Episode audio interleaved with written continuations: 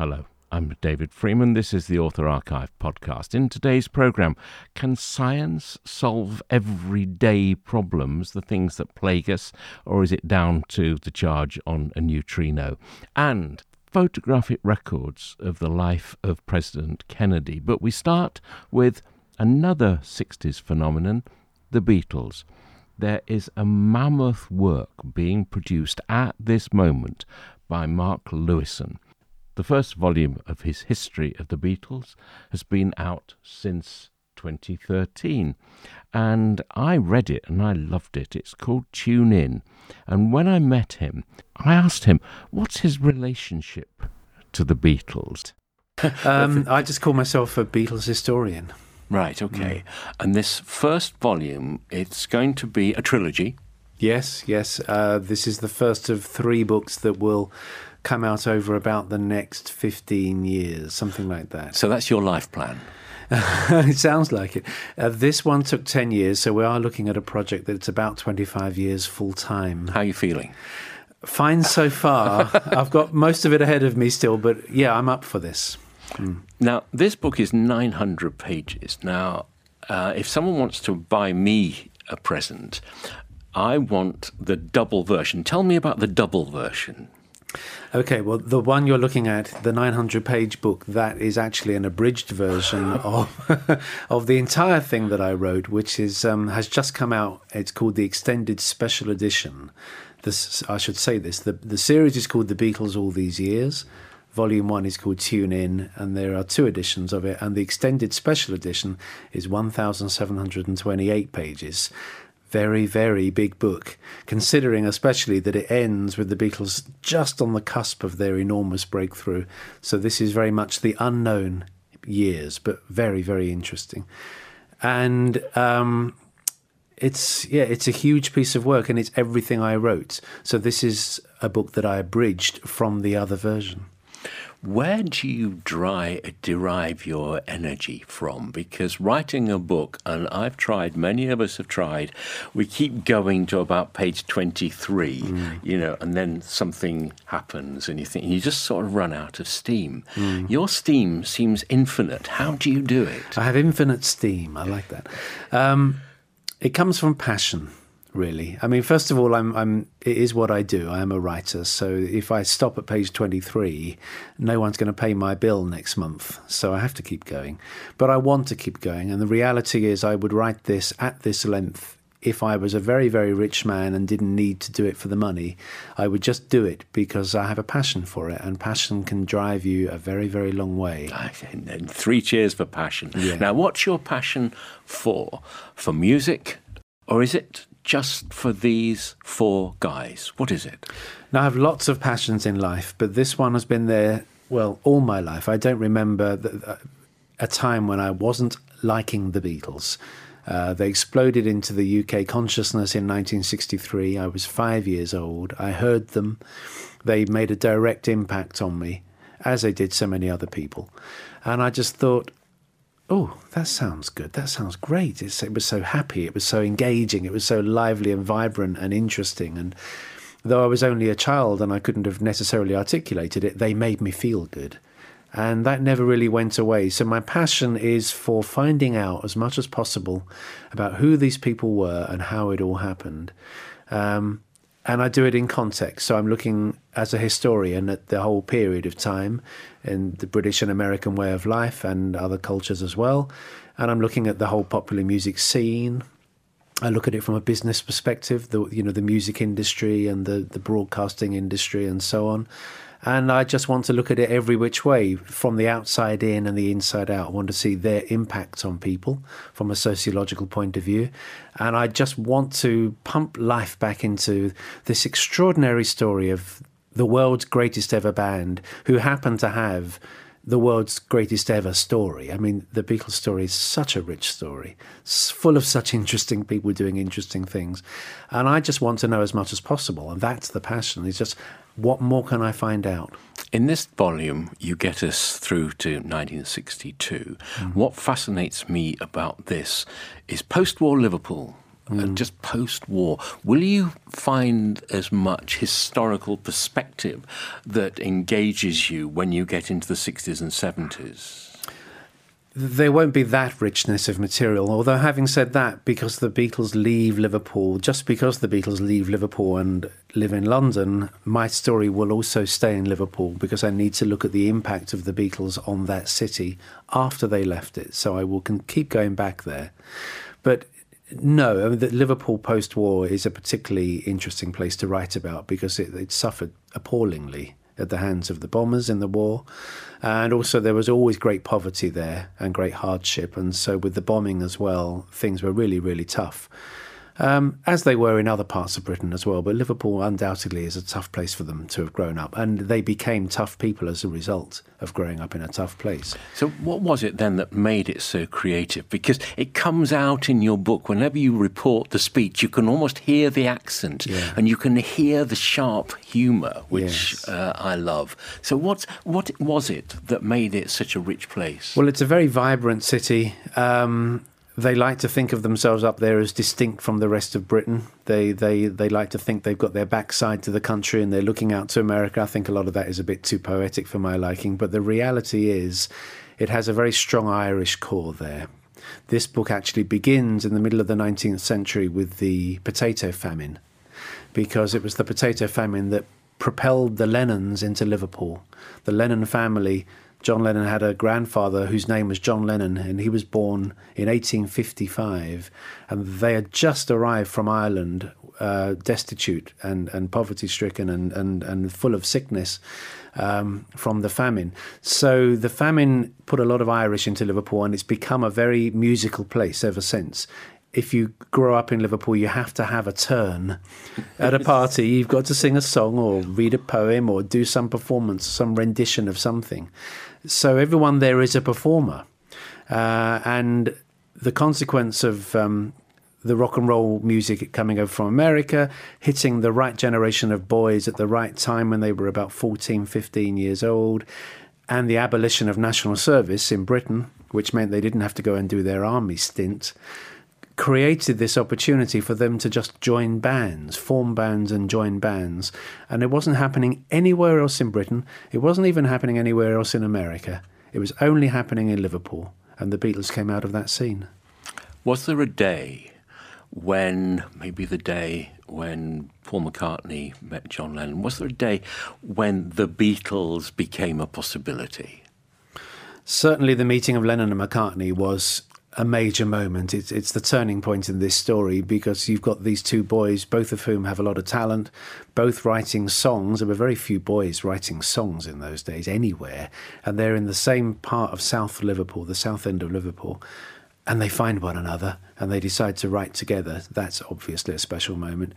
Otherwise, it's when was that? That was July 1957, July the 6th. it was at um, the church, a church fete in the suburb of Liverpool called Woolton, with a you know quaint old church on the hill. And John was a member of the youth club, and Paul lived nearby as well. And it was just a church fete like we've all been to in our lives so many times and they found kindred spirits in each other. Um, and they used to just not bother to go to school? Well, John Lennon's John Lennon had been a troubled infant, uh, a very gifted but troubled infant, and he he was always the leader of a gang. But generally speaking, though he he had a, a load of acolytes, the parents of his friends would always say, "Keep away from that John Lennon because he's trouble." Uh, and sure enough, when Paul McCartney met John Lennon and Jim McCartney met John Lennon, Jim, Paul's father, said to him, "Keep away from that boy's son; he'll get you into trouble." So the only way that Paul and John could get together in the daytime was was in the daytimes when Jim was out at work. He had a job in the cotton exchange in Liverpool. So Paul would actually skive off school for an afternoon, and John would bunk out of the art art school, which was a little bit more liberal because he was a little bit older. And they would go back to Paul's house, and they would sit in the front room of this council house in Liverpool, now a National Trust property, quite rightly, uh, and they would sit and write their first songs together. And Paul McCartney was like 15. And from that early period comes the first record that the Beatles released, Love Me Do. who brings George Harrison in? Because he's younger, isn't he? George is a fair bit younger. He's uh, nine months younger, or eight, nine months younger than Paul McCartney. And the, the, the sequence is John brings in Paul, Paul brings in George, and George eventually brings in Ringo in 1962. So that name order, John, Paul, George, and Ringo, is actually essential to the understanding of the psychological constitution of the Beatles. But there's so much in your book before Ringo arrives as the whole.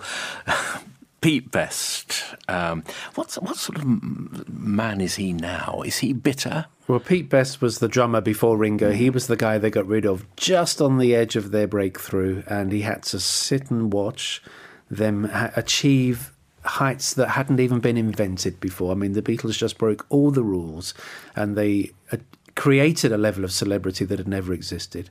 And the poor guy had to sit and watch it. He did attempt suicide at one point, uh, maybe 1965-ish or thereabouts. But he does seem to have come to terms with it for a very long time now. I first saw him in the early 1980s, and he was pretty placid about it, and still is. He's had a different kind of life through not being a Beatle. I mean, he can still just go out and go down the pub or down the shops or whatever. Whereas for Paul McCartney, he can't just go down the shops.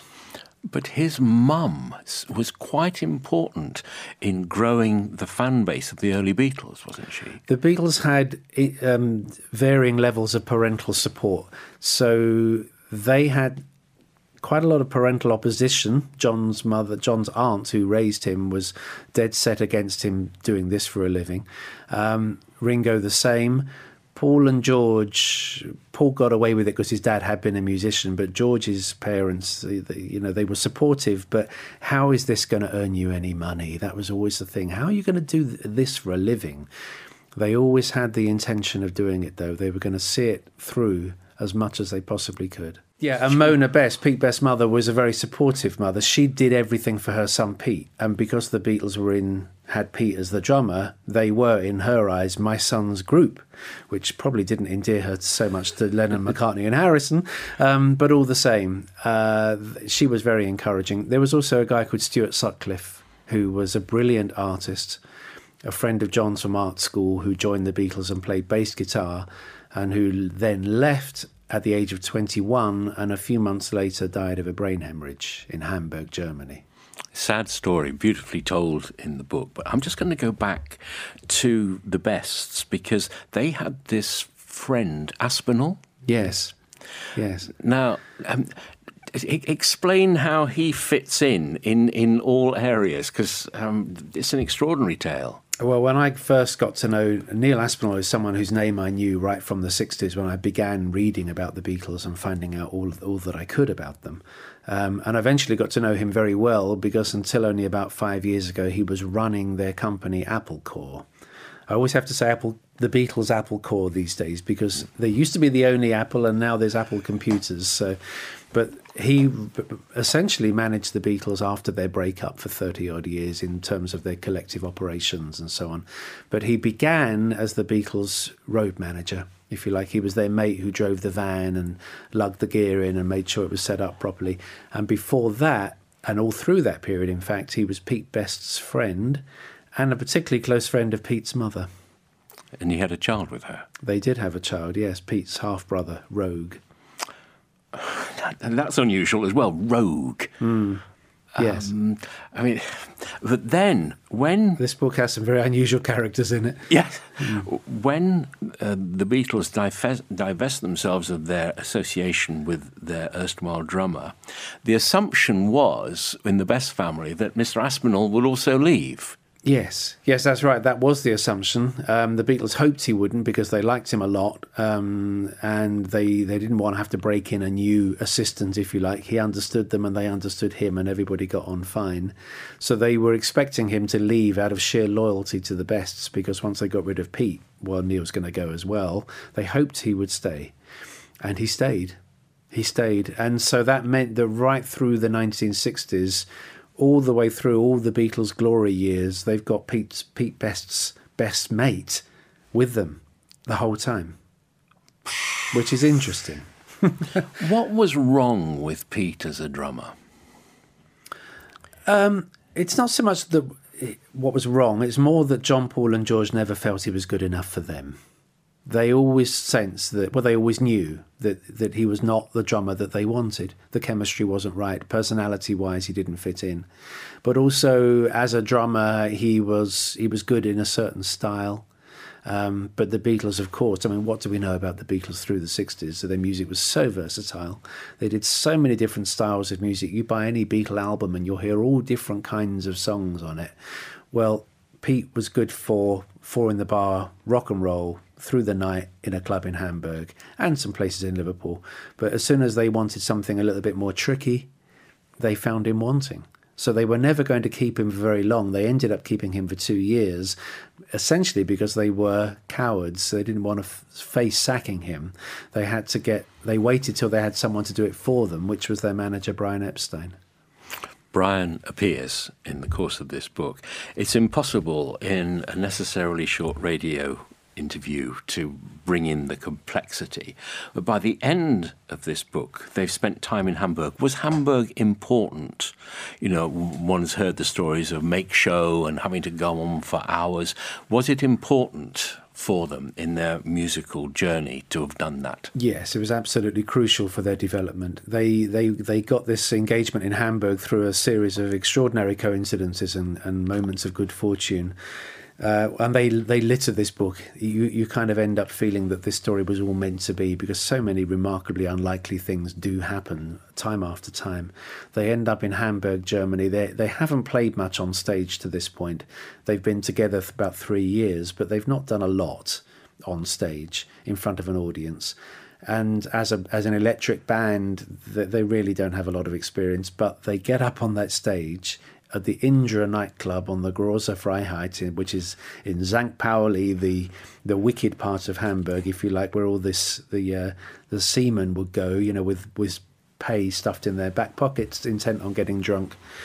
And they were a bar band, and they had to play about seven or eight hours a night, six nights a week, and it transformed them almost overnight into this lethal band on stage. They were so hot, they were so sh- sharp, and they immediately decided, for example, this is what makes the Beatles always so different from their peers. They decided that they would try and do these very long sessions on stage without repeating themselves so that anyone who happened to be in the bar all night long wouldn't hear the same song twice. And that led to a very dramatic broadening and deepening of their repertoire. So they had a phenomenal archive of songs that they could call on at any time, and they would always know how to play them and they had tremendous energy from from playing such things. Coming back home to Liverpool and doing an hour and a half on stage was an absolute piece of cake for them, because they were used to doing six, seven hours. And again, the interesting thing is that though a number of other Liverpool rock groups went over to Hamburg, none of them were transformed in the same way that the Beatles were. They would tend to come back pretty much how they were when they left. The Beatles always came back radically different from before they left. The book finishes on what date? It ends on the 31st of December 1962. And what's the state of play then? The state of play is that their first record, they've got a manager, Brian Epstein, they've now got a record producer, George Martin, who they got in the most unlikely of circumstances. They their first record, Love Me Do, is out and it's been doing well on the charts for more than almost three months by the time this book is finished. It's still on the charts, it's selling well. People are taking notice of them. They are unlike anything that's ever been before we are so used to 50 odd years now of rock and roll groups, guys on stage, guitars, drums, singing their own songs. It hadn't really been done before the Beatles. So they are new, and people are going, oh, what's that? And their next record, Please Please Me, is recorded. It's in the can. It's got a release date of January the 11th, 63. So it's just about to come out. It's going to be their first number one. And the book ends right there with it with them not only with Please Please Me coming out, but their last night ever in Hamburg. Their final night in Hamburg happened to be New Year's Eve, 62 3. It's the end of, cha- literally the end of part one of this story. Mark Lewisohn talking to me about his mammoth and so readable history of the Beatles. Part one is already available. Now, Thomasina Lowe, her dad Jacques Lowe is the author of a book called My Kennedy Years, a memoir. I spoke to her in 2013. So, Jacques Lowe, who is he? Jacques Lowe was the personal photographer to President Kennedy. He was invited to document the campaign, and he's left me in charge of looking after his archive. So I have a very personal connection to this particular book. How important were these photographs to your dad? Uh, they were priceless in a sense uh, to him. He travelled with them. He he bought seats on planes so that he could have them near him. So hang on a minute. He, he had a separate seat. So he would actually in, he would invest the money in getting a separate seat so that you could have these um, negatives. There were forty thousand negatives. Uh, which I'm, I'm, just going to underline that 40,000. 40,000 negatives, yes. So during the course of the campaign trail, my father was with John F. Kennedy and his family uh, pretty much every day um, until he became president. And, and out of that time shared, they, he amassed a collection of 40,000 negatives, which he was able to keep safe during his lifetime. Um, and then when, when did your father die? My dad passed away in May 2001. And what happened then to these priceless negatives then? Then, well, they were uh, they were stored in a in a vault in a in a bank, Chase Manhattan Bank, very near where my father lived. My father lived in Tribeca, and really for convenience reasons, he had them stored in this safe, so that he could walk down there, pick up what he needed, walk back to his studio. Um, so they were there when he passed away, and kept there until uh, 9/11 and I've, now we know what happened on 9 11. Unfortunately, they were destroyed. So, was that the end? And, and he entrusted you with their care? My dad had entrusted me with the care of his, his archive, so his entire photographic archive. And so, in, so these negatives were in my care, and as far as I was concerned, they were safe in this safe. Um, no one could have predicted what happened on September the 11th. I was in New York on that awful day, and and I write in this particular mm. book about my moral dilemma. Did I run down to try to save these negatives because I knew what they meant to my dad, um, or do I look after myself? And how far away were you? Oh, within five minutes. I mean, it, it was a very short walk. I was I was close enough to be able to feel the building uh, shake when the towers fell down and have dust come through into the loft. I mean, it was it was life threatening. So me. you could either save yourself or save the archive. What did you do? Well, very reluctantly, I saved myself, but then I made it um, uh, my life's work in a sense to try to f- find out what had happened to the negatives. Mainly because there were buildings very near the, the, the World Trade Centers which were intact, which had books in them, um, I understand that negatives are, you know, incredibly fragile, but so is paper, and uh, many books. There was a huge bookstore nearby that had, had that stood as it had done before the attack, and so I just needed confirmation for myself that actually they had really been destroyed. So I, I campaigned uh, to try to have them recovered, and, it, and actually it took several months, but the safe was recovered and was in a strangely intact condition. But, but presumably no there'd been a conflagration around it, so presumably it had got very hot. So presumably, very, very hot. Yes. So yes. were you there when the safe was open? I wasn't there when the safe was opened, but I was. They, I was invited to come along and and actually inspect the safe in a particular storage place where they were storing all the things that they had found, and um, and I did. I was able to see the safe with the door open. Um, a perfect little circle where the lock had been. So lots of questions asked, but really at the end of the day, the negatives were, were gone. But how come then there is this lavish, and actually I found quite heart-rending book? Yes, um, yes. My Kennedy Years with your dad's photographs. So was this another archive? Well, there are there are many photographs in this particular book which which have not been published before, vintage images. Uh, what what what we were able to actually use were just the photographs that happened to be in my father's loft. It's hard to kind of understand this, but the negatives were stored in a safe. We had we had prints in my dad's loft, so we were able to, to gather all of them. But also a lot of the writing, most of the writing is is is, is my dad's own writing, which he had never he had never published a book with his own writing. He'd always uh, got someone to ghostwrite his book. So so there is something particularly personal about this book um, letters, diaries, writings. They're all his own words. It's his own account. Okay, so the the horror story of the negatives in the Twin Towers, they were a write-off. Yes, I had to put those to rest. Probably was difficult. Very, very difficult. Very, very hard. Um, the teeniest little blessing was, in a sense, which may sound odd, was that my dad never knew that this had happened. Um, I think it would have destroyed him. It would have absolutely destroyed him. He was actually in New York on that fateful November day yes. in 63. Yes, he was. So he'd actually left the Kennedy clan sort of thing. Well, he, he had been he had been invited to, to stay on and photograph the presidency. But I think having had such an incredibly privileged experience where he had such intimate access, unrestricted to the Kennedys. I think he found the whole idea of being restricted uh, in the White House not very uh, exhilarating in terms of certainly creativity. I think he he'd had he'd had such unprecedented access that to have to stand behind a a, a ribbon cutting ceremony would have just been sort of quite frustrating for him. I think so. He I, went back to New York. Um, because here he is. I mean, he tells the story in this book. He was born in Germany. My father was born in Germany.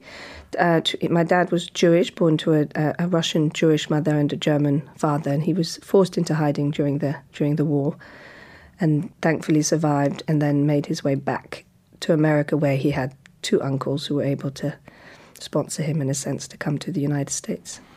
He Didn't go to university. He was he was actually forced out of school when he was nine. He was he was sort of he was hiding in the countryside and was able to go to school for a while. But then once the Gestapo started looking at school records, he was forced out and further into hiding out of school. So his education ended when he was nine. Um, it's, it's, it's, an incredible an story. It's an incredible story, and then he gets to be the personal sort of photographic confidant of yes. the most powerful man on earth. Was he very charming? My father or President mm. Kennedy? No, we, we'll talk about Kennedy in a minute. Your father. Yes, he was. He was very, very charming. He was very. Uh, he was a very dynamic person. Uh, he had there was a lot of depth to my father to do with you know his his experiences growing up. He was he was very learned, very uh, self-taught. I mean, he he was very proud of the fact that he had taught himself how to speak English by buying various newspapers and then gradually graduating by reading the Herald Tribune and the New York Times, and that's when he knew that he could um, communicate, you know, correctly with English. But he um, he was a complex character, you know, having uh, endured some of the things that he endured, there was a uh, there was an, an, an, element to his relationship with President Kennedy, which I think he was able to be a part of a huge family, when whereas his early childhood had been quite a small single child experience. You see, I, I found it really quite remarkable that this man, his English was his second language, yes. had become a confidant. So, I mean, they talk about him being there when they get up in the morning and he's still there when they go to bed at yes, night. Yes, yes. I, can't imagine having a, a, journalist, a photojournalist, having that sort of access. Yes, yes. Well, I think he was, I think he was a friend primarily. I think you know the, the the, the, relationships came out of friendship. My my dad was introduced to Bobby Kennedy three times in the same week. This was in 1956. He, as as as as a job, he was asked three times to meet him. By the end of that first week, Bobby Kennedy said, clearly they they'd struck up a rapport. But my dad was invited to go back to meet his wife and to spend you know the evening with them. So and they were friends for a year.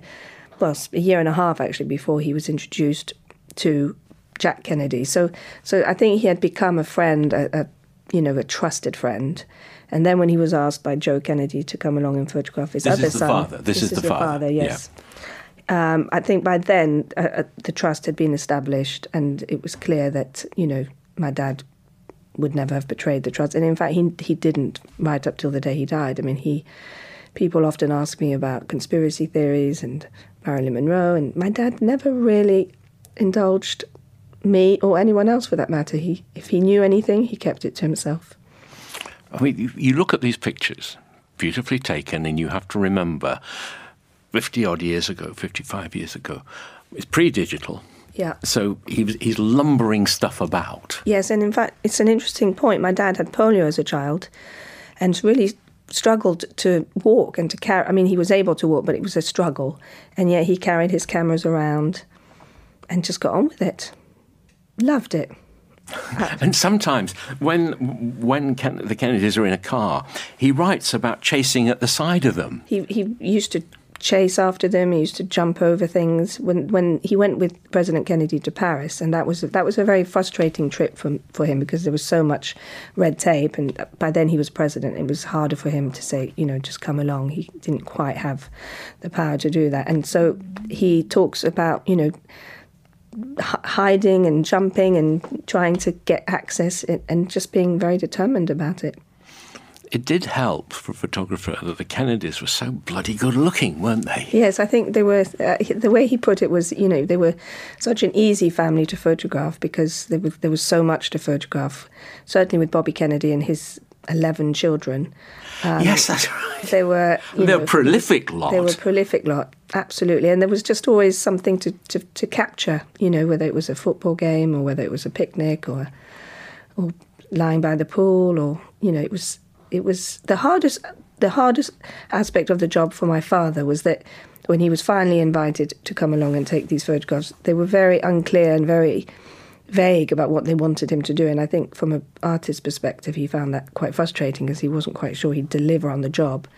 Um, but they said to him essentially, "You're the you're the artist. We've seen your photographs. Get on and do what you do best." How did he feel after that fateful day, after that shooting? Well, it was it was a life changing uh, moment for him. He had, if you can imagine, he had made his way to America, which for him was the land of you know, freedom and promise. And I think none of us can really appreciate what that must have felt like for him to have been persecuted and then to come to this country where he was free to do as he pleased and felt safe and was embraced by the Kennedy family. Um, so to lose that, you know, within five years, both both the brothers, Martin Luther King, he uh, he actually made his way back to Europe, which is where he met my mother and I and was you and and yes, I was born in 1968, which uh, tells you a bit about you know the timings of it all. But he he he returned to Europe. He couldn't. A lot of Democrats left the United States. They couldn't quite handle what was happening. So when he told you about these years, what's what's the emotional undertow of what he told you? He spoke. He spoke uh, from a place of.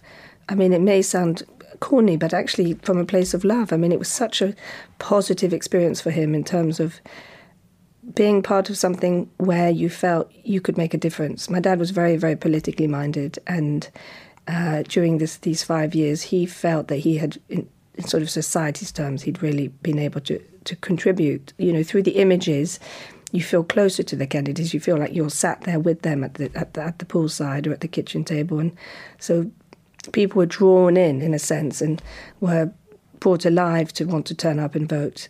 Such a big issue at the moment, you know, actually bothering to vote. So I think he had played a really, really important part. And he, and he also talked about them in terms of being friends, you know, loving them, caring for them, being inspired by them. The book is called My Kennedy Years. It's a memoir by Jacques Lowe, the father of Thomasina Lowe. And now, a science book, well, kind of science book. It's improbably called What a Wonderful World, written by Marcus Chown. I know Marcus from science programs on the World Service. Yeah, I'm a cosmology consultant of New Scientist, which sounds very impressive, but they actually had a physics consultant at the time, so they had to invent a title. But basically, I write about things which are of no use to man or beast. You know, can time run backwards? Are there parallel universes? That kind of stuff. Because it turns out that the, the direction of time is connected to the fact that the universe is currently expanding. And if it ever ran out of steam and started contracted, contracting down to a big crunch, time would actually run backwards. Now, with this book, Marcus has written a book. I am just, I'll just leave that on the table for you to think about for a moment. If the universe was contracting, then you'd get younger. You'd be younger tomorrow when you wake up. It's written a book called What a Wonderful World. Now, you have applied your laser logic to everything. Exactly. I mean, what, what I do is I try and explain complicated physics to anyone, you know, someone sitting on a number 25 bus. And my editor at my publisher, Faber, said to me, Why don't you use that skill to explain everything to anyone? And I, I, put him off for about two years. I was completely daunted. I thought, well, how can you write about everything? How can you write about how the world works? But then in the meantime, I did a, an app for the iPad called Solar System for iPad. Only had eight weeks to write about 100 stories. And there was no, all you could do was jump in and, and just you know try and swim. So after two years, I thought, well, I'll just jump in. I'll start writing about things that I know nothing about. I'll, I'll, I'll write about money. I'll phone someone up, an expert, and I'll pick their brains. And that's how I got started. Yeah, one of the most depressing bits of the book is you did talk to financial people about how capitalism works, and there seems to be blind faith. Oh, it's so complicated, nobody knows. That was worrying. It's terrifying. It really is because um, there, there are models of how the you know the, the, the market works, the international market works, uh, and they do not predict the fundamental property of the market, which is crashes, depressions, slumps. Every year since Adam Smith and, and the Wealth of Nations, which I think was about 1790, there has been one of those, and yet the economic models do not predict the most prominent feature of our economy. And you look, I mean, I've, I've been mystified, maybe I'm the only one, um, when they talk about financial derivatives. And you say that the printout of a financial derivative is thousands of pages long. I mean, this is another one thing I discovered. I mean, uh, the, the, financial instruments that sank the world economy in 2008 were called collateralized debt obligations. They're basically all these thousands and thousands of these dodgy American mortgages, you know, where they were money was lent, people couldn't pay it back, uh, and, and these were called CDOs. But then they were bundled into bundles, bundles of bundles. They were called CDO squares, and I could ask you the question how many pages of documentation would you need to read to understand one of these financial instruments? Well, I know from your book, um, I've got quite good recall, but I, I mean, the, the, the, word billions is coming it's to one mind. One billion. and this tells you why it was that these financial instruments were bought by banks and investors and they didn't realize that they were toxic. And it also shows you that the people that designed them knew this. They designed them to be opaque so that people wouldn't realize what they were buying. Now, this book, I say, it's called What a Wonderful World One Man's Attempt to Explain the Big Stuff. I came out of this thinking what strange times we live in and have for our lifetime. Because I'm really interested in who our forebears were, the Neanderthals and before that. And I expect to get a new iPad every six months.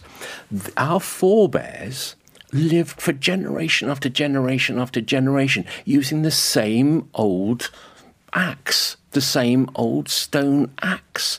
They didn't seem to have what we have this desire for the new. That's absolutely, absolutely right. There was no change, as you, as you say, in the design of stone axes for, for 1.4 million years. This is this paleoanthropologists call it the 1.4 million years of boredom. I mean, it could be that people made wooden tools which have decayed. It could be they had bone tools which we can't distinguish from, you know, um, natural broken bone fragments. Um, but yeah, we, we live in an age where we expect the iPhone to be different next year. But what we don't realise is what an unusual period of time we live in. And this period of time began at the end of the last ice age, about 13,000 years ago, really with the beginnings of farming and food production. Because once you can do that, you can get human beings to live in large groups, and that means that ideas can be exchanged and they can survive. For most of human history, people lived in groups of maybe 50. So maybe fire was invented many, many times and forgotten. Uh, it's actually the, the important thing that's happened over the last 13,000 years is interaction. And again, we see it really uh, taking off now with the internet, allowing even more people to interact. But you know, if, if you think the whole of um, creation has been 24 hours, uh, I mean, we're a, a, millisecond into that, aren't we? So hmm. everything's changed. Yes. Yeah, but what we don't, you know, I just it never struck, struck me before that, that things did not change for so many many generations. I mean, imagine that. I mean, imagine uh, sixty thousand generations and no one no one actually thinks there's an improvement on a hand axe. Of course, I ought to tell you at the same time, many things were happening which left no record, no fossil record. I mean, we were developing language, uh, social interactions were increasing, brains were getting bigger, but these didn't leave much of a fossil record. But what occurs to me as well, you know, we can do all this stuff, uh, our top of our brains can do all this stuff, but the emotion seems firmly entrenched about half a million years ago. Yes, can you tell me exactly what, what your point is? the point is that we've evolved one set of skills, yes. but our emotional skills don't seem to have caught up. Well, this is the big problem, isn't it? I mean, we, we are you know we are Stone Age people with nuclear weapons. I mean, this is this is the problem. We, you know, we have Stone Age emotions, but if we do wipe ourselves out, it would be very very sad, really. I think because we've we've got we've we've achieved so much. Yeah, but what is it? Okay, let's let's be dismal at this time. Uh, what is going to be our downfall? Is it going to be that there's too many of us? Is it going to be the technology? Is it because we're mucking up the um, the weather to such an extent that we will burn ourselves out? What what's what do you think? It's very difficult to know because you know these are all parallel threats, aren't they? Uh, the biggest problem, of course, is is the head in the sand uh, attitude, particularly at the moment when we're still in the aftermath of this uh, crash of 2008. I mean, really, the economic downturn has now lasted longer than the Great Depression. Uh, and that has made, made politicians not worry about the, the big threats to us, like global warming and all these kind of things. So that, that I think maybe apathy, head in the sand uh, attitude is the real problem. So at the end of this book, were you an optimist or a pessimist? I was, an, I was an optimist because the more, the more I find, found out about the world, the more amazing I realised the world was. I didn't know anything about the brain. I didn't know anything about cell biology. I didn't know anything about you know, geology. But I learned lots and lots of amazing things. And, and the reason the book is called What a Wonderful World is because I, began to appreciate that this is a world that we live in that we couldn't possibly have invented. It's so incredible. What is the, the what are the things that have made you go? Well, that is incredible. I mean, I, okay. I was reading your bit about mm. uh, the evolution of the brain, yeah. and you think, that's amazing. Did you think, oh, I absolutely amazing? think it's amazing. Most creatures on Earth don't have a brain. I mean, it isn't necessary. A brain is incredibly energy hungry. I mean, I, t- I mentioned the twenty percent. Absolutely, the, yeah. I mean, the human brain is uh, uses twenty percent of our energy; it's three percent of our mass. Uh, obviously, it, it, it, there's a survival advantage in it, but for most organisms, there isn't. And I mentioned the uh, the sea squirt. You know, the juvenile sea squirt. It swims through the ocean, trying to find a rock to make its home and to cling to. When it finds such a rock, it doesn't need its brain anymore, so it eats it. And this really shows you that brains are amazingly energy hungry. I mean, but ours has grown for, for a variety of reasons. One, because we, we've started eating meat. Meat is a much uh, uh, more concentrated energy source. Uh, another reason is that we've learnt to cook. So the invention of fire was very important. When you cook something, you break it down into its component molecules.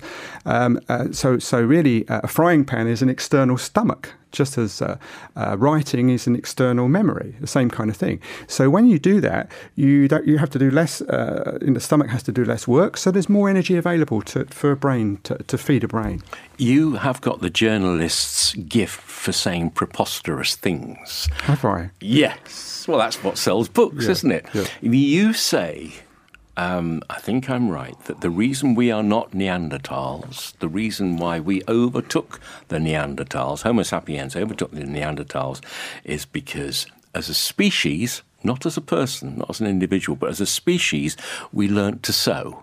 Isn't that incredible? I mean, again, I, I, to write this book, which is about the world ticks, I identified experts and I phoned them up and I asked them basic questions. One of the people I talked to was Chris Stringer. He's a professor at the Natural History Museum. And in conversation with him on the phone, he told me he thought that it was a serious suggestion that the crucial advantage that Neanderthals, uh, humans had over Neanderthals was, as you just said, sewing. It was the ability to sew baby clothes during the, the, the bitterly cold uh, Ice Age winters that gave human babies maybe a few percent survival advantage over Neanderthals. Isn't that incredible? Yeah, and it could be true, couldn't it? It could be true. It could be true. It's, it's as I mean, it's as um, likely as anything else. I mean, the other thing is that, that it's not such a clear cut story because 2.5 percent of your DNA is Neanderthal. So at some point, humans and Neanderthals did interbreed. So they didn't actually become completely extinct. It's fascinating, that, isn't it? And you say that the last Neanderthal colony was somewhere in the southern part of the Iberian Peninsula. Yeah. And it was, I don't know, I, I can't remember how long ago. It was 40,000, 50,000 years ago, something like that. How sad. I mean, it almost brings tears to your eyes to think that there was an entire species of human. I mean, what we, what we forget is that there's one species of human alive at the moment. But from the fossil record, it could be that there were maybe uh, anyone, there could have been 10 species of humans alive, eh, or hum- hominids, or hominins as they call them, any particular time. And they've all gone. Uh, I mean, there's actually one species, the Denisovans, were th- known from a single uh, tip of a finger bone, which was found in Siberia only a couple of years ago. And it turns out from looking at the DNA from this finger bone that vast swathes of people in uh, Eastern Asia are related to this species. Well, no one even knew that, it, that they existed before about two years ago. How many other species, hominid species, have we not discovered? I mean, I remember. Sorry, I remember. I remember years ago. Uh, was it Richard um, uh, Leakey did a TV series, and uh, I was very impressed uh, because at one point he took out a matchbox from his pocket. And he opened it and he said, "These are all the bones, all the all the fossil bones we have for, for humans from eight million to four million years ago, four million years ago, all in a matchbox. I think things have improved a bit, but we we're still trying to assemble a picture from very little evidence. Are you content? Are you sure that the information you give us in your new book is up to the minute, the latest? I am. But, you know, the, the history of science t- shows that many things that we consider to be uh, factual now will, in 10, 20 years' time, turn out to be, you know, reconsidered and, and not correct. I mean, that's the way science works. But our, our ancestors, as far as you know, were from Africa and they and everybody. You see, I, I, I am amazed that you see Inuit. And you think their ancestors came from the same place as me, from Africa, and they and how did they get right up there? Well, again, you know, it's, it's, it's, something that you desperately, desperately want to know. But from the fossil record, we, we don't really know. You know, I mean, presumably, but possibly they, they followed the coastlines because that would have been the easiest route, wouldn't it? Really, you know, mountains or anything like that. Maybe that's why human beings like swimming. You know, people have suggested that the reason that we are the the uh, naked ape is because of, that we spent some of our time in water. I, I'm not sure that people take that seriously now. But again, you know, uh, you know, we, we, we have recorded history, uh, which is pretty much I don't know, not even ten thousand years, and then there's this vast swathe of, of, of, of, hundreds, thousands of times as long, which is a complete blank. Uh, and you desperately like to know what happened. I would.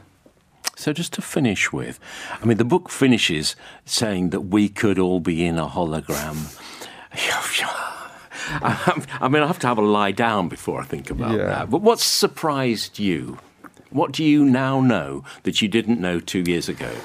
Well, many, many things. I mean, I didn't realise that I was 95% alien. You know, 95% of the, of the cells in my body and in your body are not yours. They are microorganisms, they are fungi, you know, they don't belong to you. So when you're born, you're 100% human. When you die, you're 95% alien because those those uh, foreign cells are not with you when you're born. They come in your mother's milk, they come from the environment. Some of them are, are completely essential, you know, like the gut bacteria that, that help uh, decompose your food. I mean, if you take antibiotics, you kill them off and you end up with a stomach upset.